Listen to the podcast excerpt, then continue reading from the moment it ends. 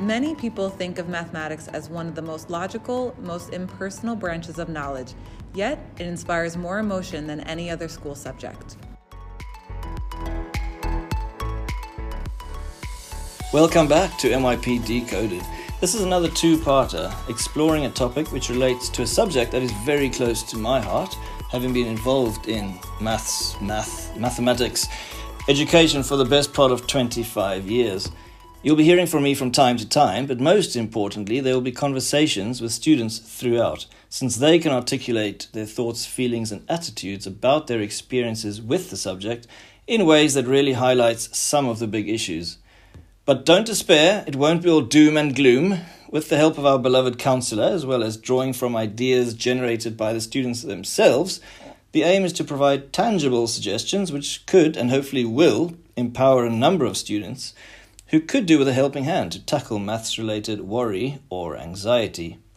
So, episode 10 is focused largely on understanding the issues faced, and then episode 11, we'll spend a little bit more time looking at coping strategies and other suggestions.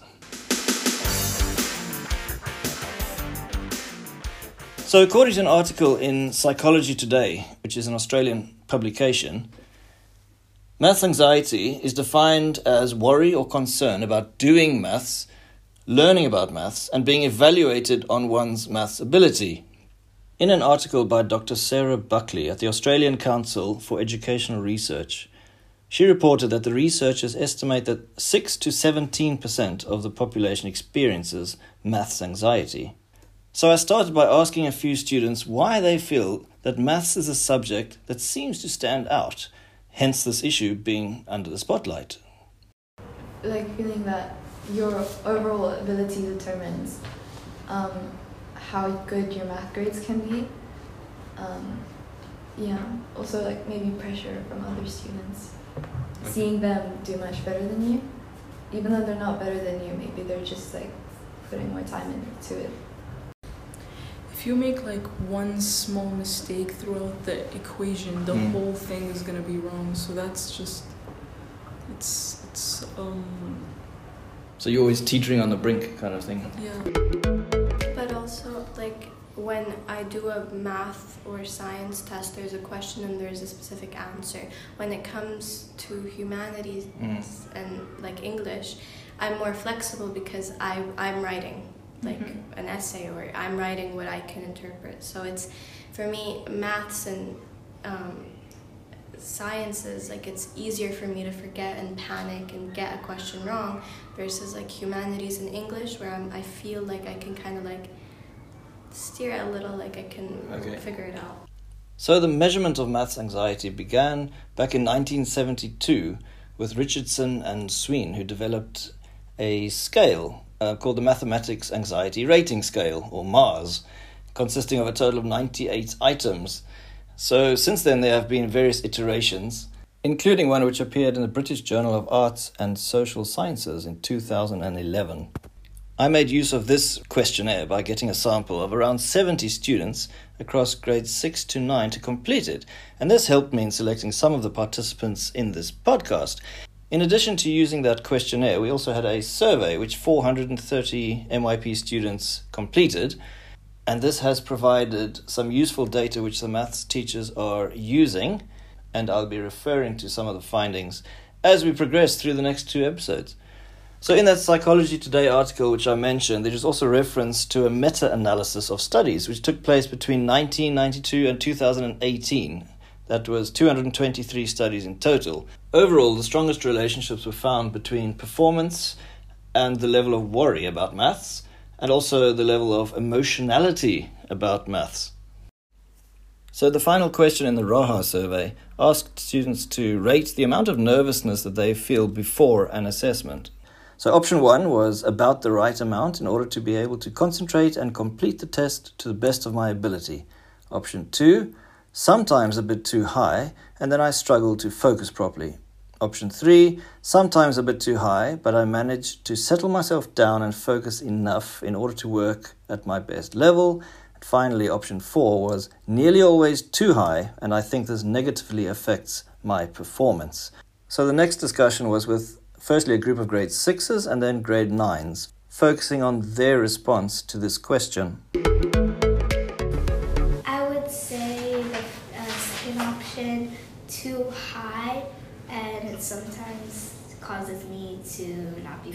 Okay. Um, I agree with Safa because sometimes I think about everything too much, and then like I look at the questions and I kind of just panic, so I can't really solve them. Okay, so you are part of 27% of grade sixes who said that. I think 12.6% said that they have very high levels. I think it was always too high, I believe. Okay, Anthony? Yeah. Me, I'm personally between two and three. Sometimes I can manage to complete it, other times I can't. Okay, Ryan? Always last one, always the last one. Okay, interesting. So grade nine, um, and is mostly extended, as I said, overall was 21.3% are a combination of the, the, the two struggle ones, and 13% were the always too high. So you're in an elite group of about 13% if you put that. So now would be a good time to bring in the first part of the chat that I had with the counsellor, Melissa. Hi, Melissa, would you like to introduce yourself? Hi everyone, it's good to be here. Um, it's my seventh year at Raha. I've worked with grades 6 all the way through 12. Um, I currently work with the 9 through 12s, and so uh, and I'm also on the math floor. That's where my office is, and so Lucky I hear, you, yeah. so I hear lots of math complaints and math concerns, and so I think uh, I'm happy to share what students have to say with me, with you guys. Absolutely, and you also undertook some maths anxiety workshop training recently, didn't you? Yes, it was through ISCA, which is the International School Counselors Association, um, and so it was an international group talking about us as counselors at schools noticing an upsurge in anxiety across the board, but very specifically math anxiety also coming in post COVID. Um, so I think once we start talking, you'll see how a lot of this ties into our students' experiences over the last couple of years. Okay, so you mentioned post COVID. So Mhm. have you have you definitely noticed something different? And when did that uh, sort of start materializing? So when COVID first started and we started getting online, there was a bit of anxiety around that, and then kind of died down a little bit. And then when students came back into school, definitely an upsurge in the anxiety, just across the board, general anxiety across all grades. Um, and then interestingly, a lot more subject-specific anxiety started to come up, um, math specifically, and math definitely being the one that was the most. Um, and I think having spoken with the students, what I picked up was that it was due to their gaps in learning. And that's not because of, say, teachers' fault, but just being online, students not committing to studying in the way that they would have if they were Okay. in school. And so you don't have much of a foundation coming back into school because you've missed a bit, and then your anxiety's spiking, and you add the two together, and it's a perfect storm. The causes of maths anxiety are wide ranging, of course. Um, according to Dr. Sarah Buckley's article, um, some causes uh, could revolve around a fixed mindset or belief about mathematics performance and learning. So, for example, a student might say, I am no good at maths. My parents were bad at maths, and that's why I am too. Um, I'm just not a maths person. I'm sure we hear these things all the time. Uh, so, students who believe that their mathematics potential is fixed are unlikely to think that effort or practice in maths is actually going to improve their maths learning, um, as well as beliefs that are long standing and formed through experiences with parents, teachers, and peers. Another overarching cause of maths anxiety is certainly the fact that high value seems to be placed on mathematics and we'll be certainly be exploring that further in some of the conversations. What about symptoms of maths anxiety? Symptoms could be physiological, including increased heart rate, breathing rate, or cognitive, where students have invasive negative thoughts or worries. And that is actually where the conversation is turning to next. I mean, some people get affected in terms of the expectations, like you guys have mentioned, but other people actually get affected physiologically. They can actually start like having a, a panic attack of some sort, or going blank and forgetting formulas and things like that because you're working yourself up to that extent. Does that affect any of you? Yeah, that? that was actually me on one of the last criterion A's, and it's like what led me to being like even more anxious. Like now, my anxiety is worse than it was at the start of the year. I don't know. It's not like major, but like usually headaches, and then sometimes like in a test or like going in it, I might like feel lightheaded or something. and it's just like all of a sudden, kind of like everything's just mixed up, and when you're like in the test, then I would just kind of be sitting there clueless of what's happening, and then you're like everyone around you is like flipping through pages while you're still on the first page, and it's that's like stressful. So the conversation with students invariably turned to assessments and grades, and also a discussion about the different assessment criteria in the MYP. I don't want to remind myself that there's going to be an upcoming assessment because that doesn't make me feel good. It makes me feel worried. And also after assessment, when I'm waiting for my grades, for example, if I feel I was I didn't do very good on the test, I'd be very worried for, uh, for the classes after the test because I'd always be thinking, oh, what if what if I get a bad grade? Oh, I don't want it to. I don't want to see my grade. What if it's bad? So you're ruminating on the thoughts, basically. Yeah. Okay. Yeah. You're you're not the only one. I guarantee that. Yeah, I think it's. I mean, I get scared. I think that a lot. You know, I I. I really do depend on like my grades, and um, I think that entering a maths assessment, I'm not even though I've studied beforehand, I have a tendency to overthink. And that's what I, that's like what I'm mostly scared of. That's why I, why I'm scared. Um, okay. Just overthinking. Yeah. Chloe. Um, for me, I put that like I'm I'm usually afraid during like any test because it's like there's a lot of pressures. It's like so not just maths then. Yeah, just in general, okay. but also maths. Okay. Um, because I depend on my grades too. Like, and if I don't get a good grade, then I'm not satisfied with myself, and it'll just put me in a bad mood. And it's also just like a really stressful environment to be put in, and like, it kind of offsets the entire day. It's intimidating. It's intimidating. Mm. And then yeah. So if you have a test like coming up later in the day, do you sort of ruminate during the day and think about it? Yeah. And like, if you compare yourself to your peers, do you think you are the same as them, or, or more than most of them? I think most people are just really stressed. Yeah, I think we do it together. Like yeah. when we have a math group test, of stress heads. yeah, okay. after lunch mm-hmm. or something, me and my friends will be practicing questions with each other, and we're all kind of freaking out. Yeah. Um, also, it is it's kind of scary if you like other students have maybe a different way to do something. Um, that's also kind of terrifying. Yeah. What do you mean? Um, for instance, like uh, different techniques to in math, like there are different ways to do it, or to oh, so uh, okay, so you're like, whoa, mm-hmm. why are you Mm-hmm. doing it like that? Exactly, and okay. you start comparing, and then that also kind of sinks. Mm-hmm. You know? Anything else? Uh, I think also it's just like for math assessments, sometimes you'll be so confident or whatever, then you go into the test and then you get out of it when you find your grade it's lower than you expected. So next time you go into a test, you're just like more nervous because like you're not underestimating yourself because of last time's grade and how it worked out. Because like even though you studied the materials at home or whatever, and you got it like all good and all right when it comes to the test, it like you're so nervous that it's just kind of the only thing that takes your mind and all your knowledge of what you just studied doesn't get like used properly. Your brain's not being productive. It's it's thinking too much about uh, what could go wrong. Or, yeah, okay. like sometimes your brain just like it thinks too much about what could go wrong instead of what could go right because mm-hmm. of the results of the last test. So it's just like kind of harder to focus when you're actually not in the test. Um, so if we categorize the different types of assessments, the A obviously being your, your normal normal tests and things, um, and then the B is about investigating patterns, and you know what C and D are. Um, I'll tell you how you compare with uh, the grade nines and grade eights in general. But what do you think? Um, what stresses you out the most? A, because you gotta know, you gotta understand it all. B is just investigating, like you, everything that you need is on the paper.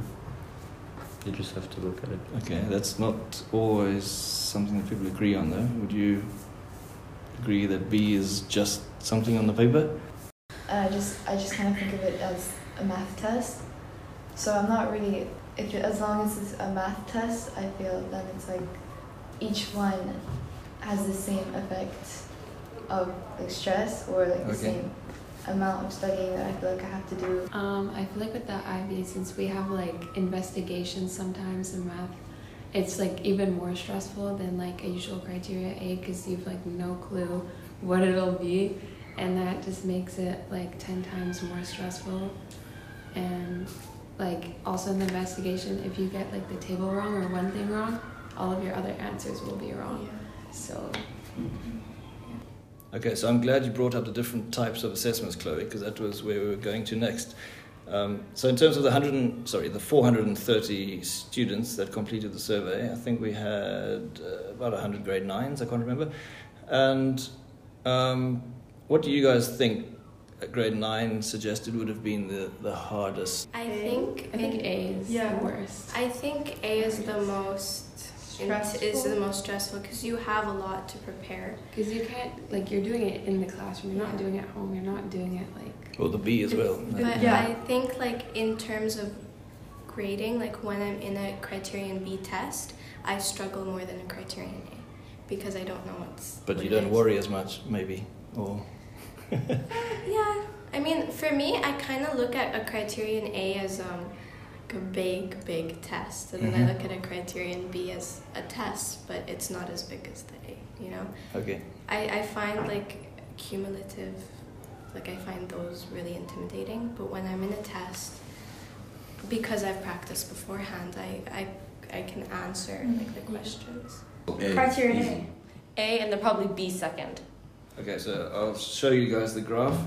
Um, so if you compare grade 6, 7, 8, 9, 10, look at grade 9. All the graphs are like similar. Mm. So Oh my goodness. there's a lot of stress in all of them, apparently, It's very hard to to structure your Yeah. brain in that section where okay i'm looking at this equation right now and it's really hard to organize the steps that you have to follow to be able to solve a 7-8 question because it's more than just one skill it's many True. skills Oh, absolutely. You have to be able to synthesize a lot of thoughts at once. Yep. Um, the thing is, I think criterion A's are regarded as like the most scary because every single time before a C and a D or a B, especially B, um, students are more comfortable with like unknown or knowing, oh, I don't have any work to do, so I can just go into that test, get it over with, and leave. Because those are the type of tests that we're told not to study for or work on at home, which is much more comfortable, obviously. So a criterion A is like it's sort of like what feels the most serious. and especially in extended it's much more stressful because you are sort of striving to get into extended next year and you have that stress that oh i need to try as hard as i can so i can stay in extended so i can get i have to try and get the best grades even though if you don't need it. Some people think ahead. If i get good grades in extended it will look really good for my college and university applications even though if the student does not need it. So how is that going to like work when it's there's always stress pressure anxiety and we're always thinking that we're gonna mess up somehow? And the thing is no one's perfect. Everyone will have a time where they will have to mess up, but it would then be really hard for them, at least mentally, to recover from a certain bad grade that they got. For me, C and D is my highest, and B is the one I stress about the most. Okay. Why? For C and D, I feel like I can like understand it better when we're trying to like figure out something. But for B, it's like completely new, and you have to sometimes when you spot the pattern, it's kind of like hard to put two and two together for me. Okay. Um, I think C and D is the easiest for me, but A is the hardest. So, coming back to the post COVID conversation with Melissa, I asked her to distinguish between experiences that she's had um, dealing with students on, this, on the whole spectrum of maths attainment. Yeah, because I think for each of those students, there's a different kind of concern, right? So for the ones who've been struggling, it's only gotten worse. Uh, and now there's an increased fear coming back into school and, you know, kind of really noticing that I don't know what I'm doing.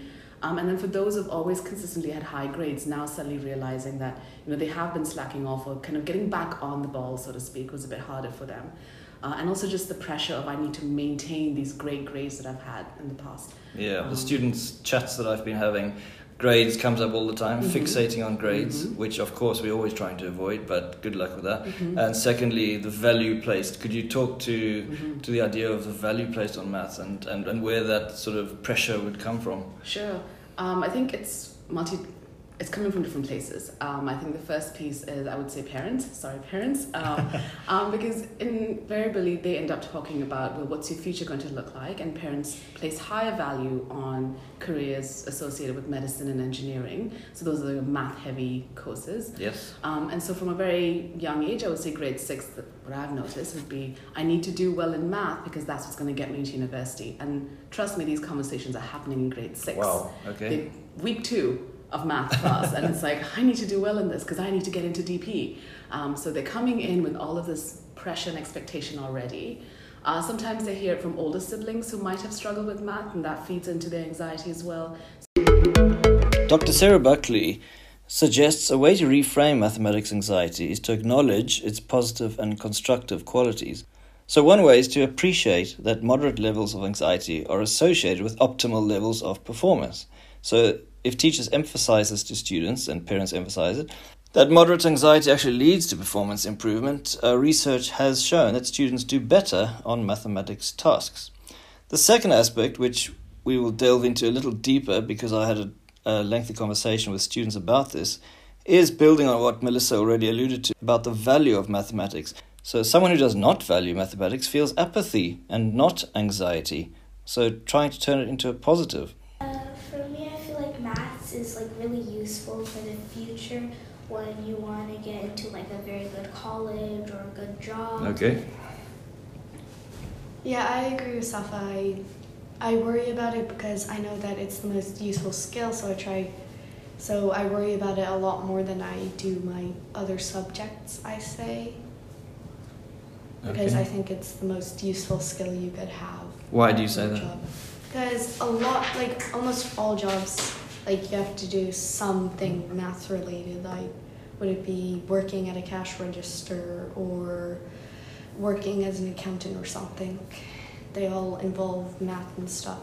And it would also be better to know a lot of math skills to so you could get into a better college, like Safa said.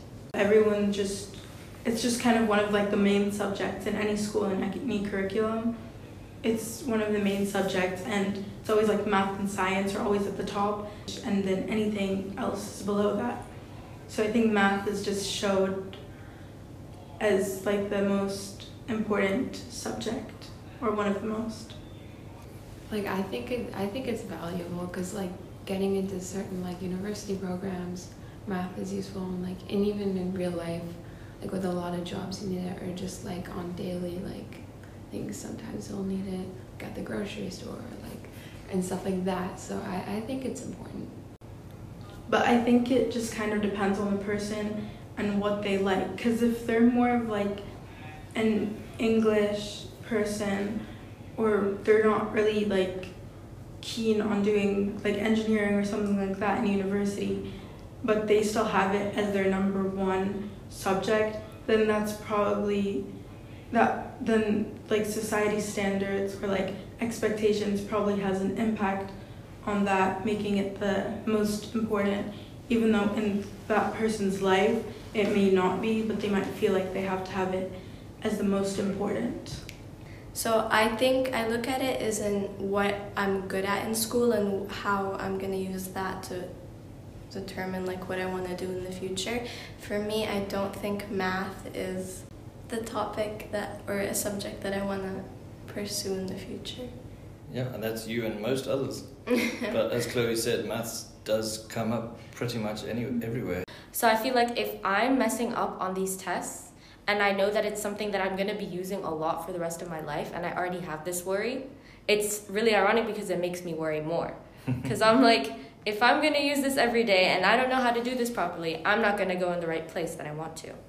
And it's also sort of like that regard where like um, especially in the IB, the higher level math courses and all these like math courses that they offer are like highly sought after, especially from universities that I've like heard of.